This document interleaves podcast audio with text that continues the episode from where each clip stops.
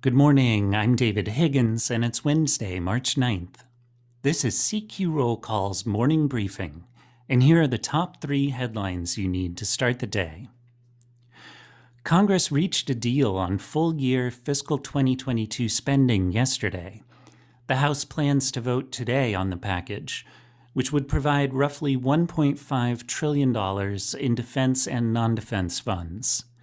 It also includes $15.6 billion for COVID 19 relief and $13.6 billion in emergency funds to aid Ukraine. If the House does pass it today, the Senate could work quickly to send the package to President Joe Biden's desk before a government funding deadline on Friday.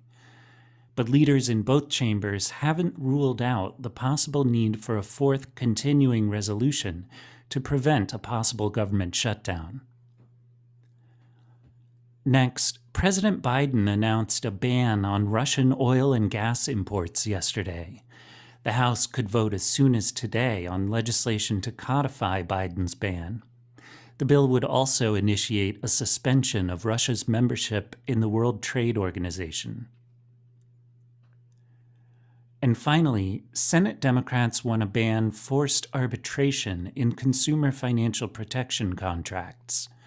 The push follows Biden's banning of employment contracts that prohibit victims of workplace sexual assault or harassment from taking their claims to court.